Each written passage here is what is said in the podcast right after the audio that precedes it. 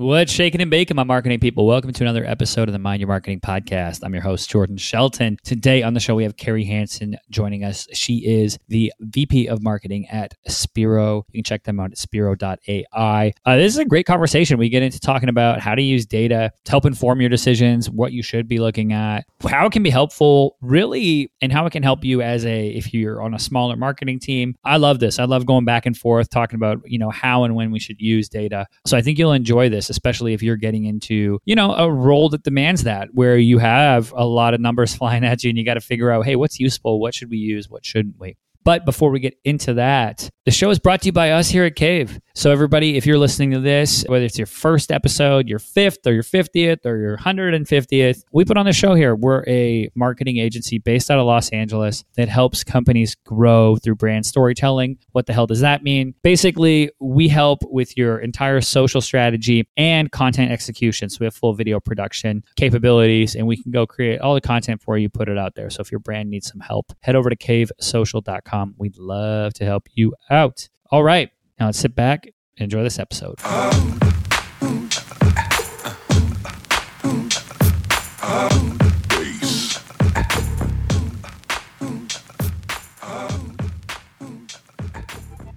What's going on, everybody? Welcome to another episode of the show. Today, joining me is the VP of Marketing at Spiro.ai. That is Carrie Hansen. Carrie, how you doing? I'm doing well, Jordan. Thanks for having me. I am excited to have you on.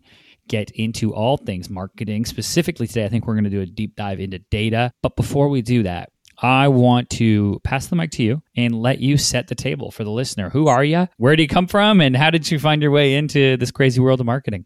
Sure. Uh, well, I actually went to a business school out in Boston. I'm originally from a small town in Montana. I frankly thought I was going to go into computer science, but the marketing classes were a lot more fun. And so I sort of stumbled into it. I started my career at a communications agency. So I did PR and branding. And then after about 10 years, I went to ZoomInfo. I actually rebranded them as a business information search engine just as they were rolling out Bizo, which was eventually acquired by LinkedIn. And then I went to a small security startup based in Texas called SailPoint. I was hire number 30. I originally started with their branding and then I slowly took on customer marketing and more and more of the team eventually became the VP of marketing and then the VP of corporate marketing as we IPO'd 10 years later at uh, 1.2 billion, which was pretty exciting to sort of build that brand. And then about two years ago, I went back into the startup world and joined Spiro. So um, I think I'm a, a startup girl at heart.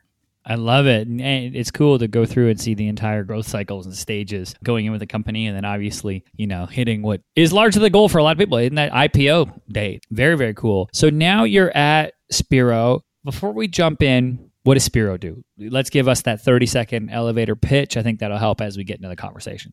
Sure. So Spiro is a sales platform we consolidate CRM capabilities with sales enablement and analytics, uh, and we're driven by AI. So we sell into the supply chain, manufacturing and customers like that. And our goal is really to take a very, frankly, mind numbing, boring technology that everybody hates and make it useful to them. Yeah, I love the call to action on your site is kill CRM. I definitely want to click that. So that that I like. Now we're going to get into a data conversation, and I'm interested on actually that to start with. Did you have a different call to action before, like learn more, and then you know run some tests to be like, what's getting clicked more, and kill CRM comes out as like the absolute winner, or was that just somebody who's like, no, we're making a bold, we're going to take a bold swing here and do some uh, humorous copy? Well, we've always liked humor. We actually had several other CTAs. When they hired me two years ago, it was really about creating a category because that's what I did at SailPoint. And then, you know, we built that category significantly. So when I came in, we talked about it and we decided we wanted to kill the CRM category. So we thought we would do a little tongue in cheek and uh, not to age myself, but if anybody remembers when a small CRM company called Salesforce launched probably 20 plus years ago, they had a, a similar image with software because it was sort of, you know, no software was their big mantra. And so we took a little tongue in cheek with the no CRM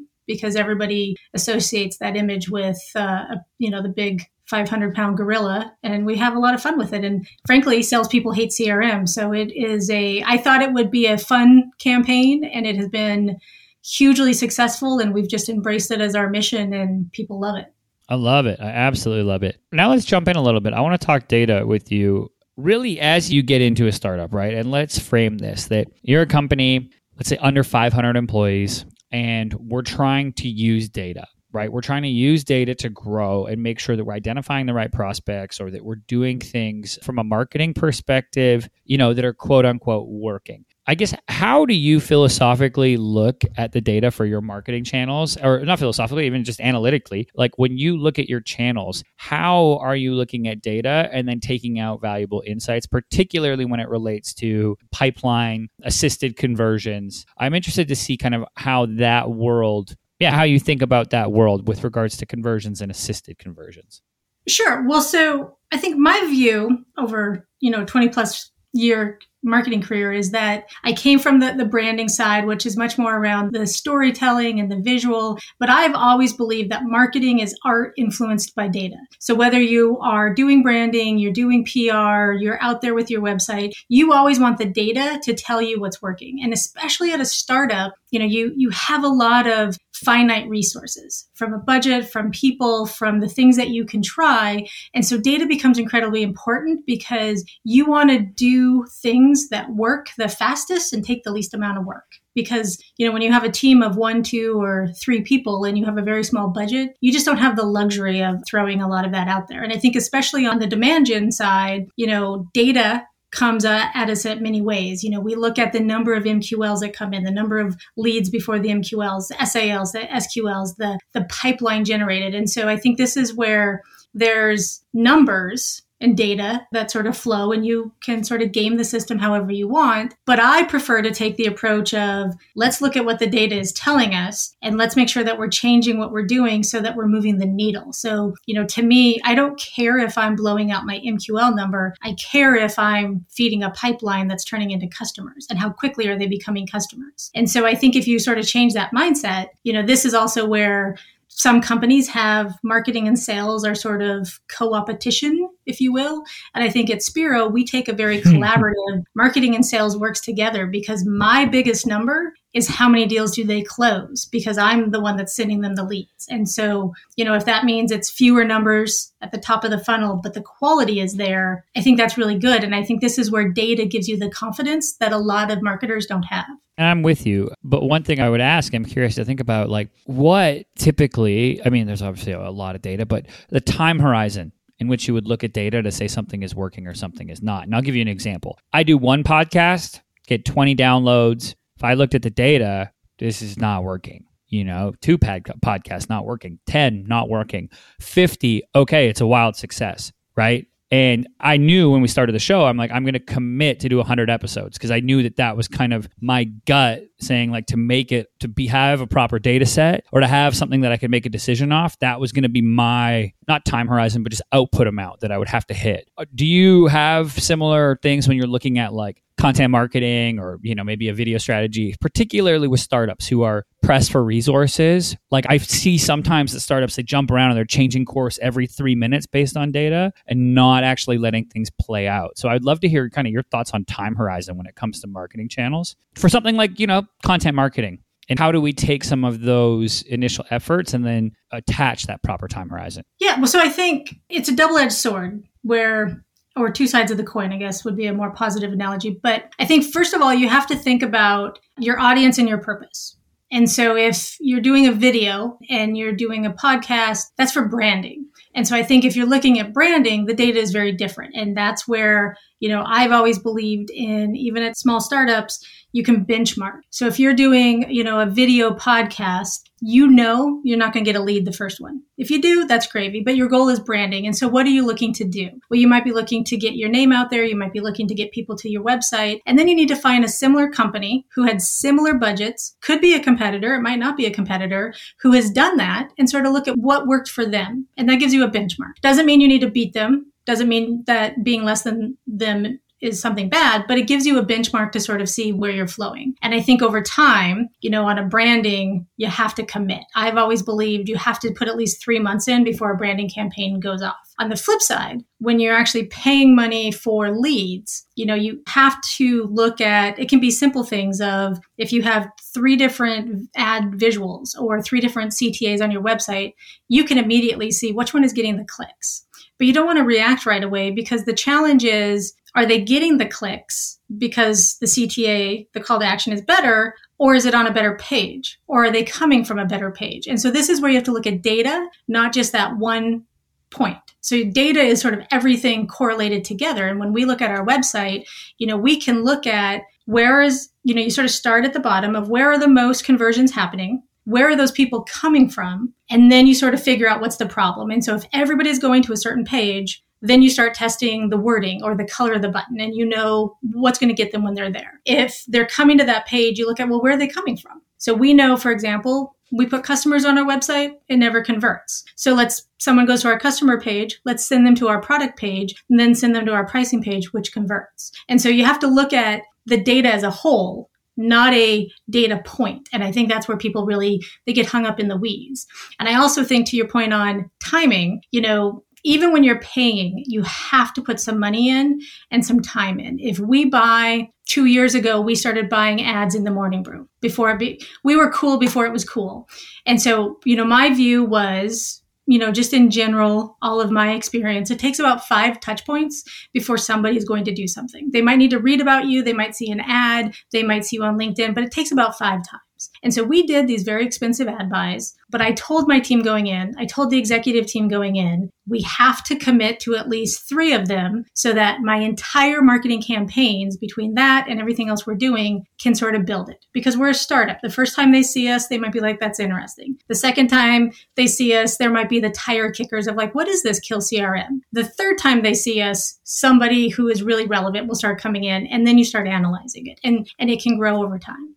And I'll give you a really good comparison of why branding should take longer than a lead gen campaign, but they still need time, and that's LinkedIn. So LinkedIn is very successful for us in terms of branding and in terms of lead gen. And so I have two different campaigns going. One is specific lead gen. It goes to our ideal customers. It's a an ad, frankly, that sponsored post says, you know, are you getting sick and tired of CRM, we can help you. They fill it out, they get they fill out the form, it goes straight to our, our BDR team. We also have a branding campaign that that pushes out more of the content marketing. You know, how do you move forward? How do you modernize your sales platform? How do you get your team to want to pay attention to what's going on? How can a marketer use this this technology? That drives people to our website. And the branding, it takes a couple months for it to build. So you have to give it, you know, two or three months and then you start seeing over time the website traffic, it spikes initially because no one has seen it. And then you realize some of them realize that's not really relevant. And then it sort of dips a little bit, but then it maintains. And then you can start seeing how well it's doing. And then importantly, you start seeing what's coming in from your website. Is it driving the right traffic because they would convert? On the flip side, you know, I give it about a month for the lead gen side and I can start seeing the types of leads that come in and I see, well, that's working really well, but I need another couple of weeks to see are those leads moving down the funnel? And then i can i can look at the fact that maybe it's the wrong titles. I can sort of dial a little bit. And now you know we we're 18 months into having that lead gen campaign. I know it's good. So now i can i can turn on a dime. If i start seeing a bunch of prospects getting rejected by the BDRs if they're like this these are useless I can go and I'll make a change quickly because I have enough data. I have enough um, sources that I can say you know what this isn't going to work. We're going to dial it down a little bit I love that. And for those listening, whenever you're going to do something, let's do exactly what Carrie said here. And I like to break things into what's my leading like leading just literally leading lagging metrics and what's a leading or an output that's going to be leading or a change or an ad campaign or a set of content and then what's my predicted lag right either based on like studies that i can find or our own internal data or i'm just going to like hey i think the lag's going to be six months right for let's say seo or something or a social ad campaign. Maybe it's, hey, we think from first touch point to purchase is going to be like 45 days based on whatever holidays coming up. Like, okay, cool. So then that way we can go back and kind of correlate with our best guess, you know, with the, the data to be like, what was lead, what was lag? And then I love that you brought up there too, is we get so obsessed as marketers and with pipeline, pipeline, leads, leads, because a lot of times it's the metric that's like the metric of success. But you know what the CEO CEO cares about is sales. How many make it to the end? How many are at the finish line? And I think that we can lose sight of that sometimes. So I love that you brought that up on like how many prospects are getting over the goal line and where do we have a bottleneck, a break point? Is it from the ad creative? Is it the, the landing page? Is it the BDR team is slow to respond? Is it whatever the factor is, right? And like going and analyzing that. But then once you have those benchmarks, like you know, you said you can pivot, you can look, you can analyze now because you've been running this for some time on LinkedIn that you can go and be like, if things start not working, you're like, wait, okay, where did we break, right? Are we still getting the same click through? Okay, we are. Like it, all of those things still happen, but the leads aren't good. Okay, is our targeting off? Like you can just kind of go point by point and then make a more uh, holistic view, I guess, of kind of like the the output. So I love that you brought those up. Now, for our listeners who are in the B two B space, are you you all are seeing a great success on LinkedIn? Are you doing any other channels? Just out of curiosity. We're seeing great success on LinkedIn. We are definitely doing other channels. I think that, frankly, the, the biggest frustration for me, marketing wise, I mean, there are a lot of others in this pandemic, is you know, trade shows were canceled. Webinars, everyone has Zoom fatigue. There's just all of the options of a marketer have collapsed. And although we weren't doing trade shows, other companies who had million dollar budgets on trade shows suddenly took that money and put it online. And so towards the end of last year, you know, it was really challenging on LinkedIn because you bid for these. And it's just like, you know, on, on Google, you bid for ads, you have these really big companies that can come in and money's not a factor. And so, you know, like the last two weeks of December, we just we just turned it off because there was no way we could compete with these companies. You know, the challenge that we also had was we used to do the morning brew. We used to do the hustle. When the hustle was bought, the morning brew was acquired, the ad space has gotten much more expensive. But we used to be able to get last minute buys of, you know, an advertiser fell through. If you could turn this around in two days, we'll give you 30% off. But so many of these bigger companies with, you know, they just have the teams and the resources and there's nowhere else for them to go. It's really challenging for us. And so that's why we do do some you know, we obviously do SEO, we do branding, we do some ad purchases in key newsletters, but LinkedIn has been the most consistent for us. And we've actually gotten really good at seeing in real time if the leads slow down or they speed up. If they speed up, we'll up our budget and I'll get most of my MQLs expected from the campaign in the first week of the month. I don't care. I'll just, I'll triple the budget. And once my budget's uh, done, I'll sort of dial it down because I can see it so quickly that I know, hey, this is working. Let's do more. Hmm, haven't seen a lead coming through for a while. Maybe we slow it down for a little bit. We can sort of pause it. And that's really where we can pay attention to it. I love it. I love that uh, having the keen eye to be able to make those changes very, very quickly. Carrie, this has been awesome. Now, for anybody who wants to learn more about Spiro or connect with you online, where should they head? You can go to spiro.ai. Uh, you can find our website. We have a, a, really popular blog that especially salespeople love. Or you can find me on LinkedIn. I'm actually the I think I must have been the first Carrie Hansen because I actually have the the LinkedIn backslash Carrie Hansen. Amazing. That's awesome. Head over there. I will put links to both of those in the show notes page as well. So, uh, listeners, you can go and, and connect with Carrie Hansen. I'm also the only Jordan Shelton, but if you see how my name's spelt, it, it makes a lot of sense. So, uh, we got some mystery letters in there. Carrie, thank you so much for coming on today. I appreciate it. A ton of value that was uh, shared with the listener. That's great. Well, it's been a great conversation. I love talking numbers. All righty. That's it, everybody. Thanks again for listening to this episode, and I will catch you next time.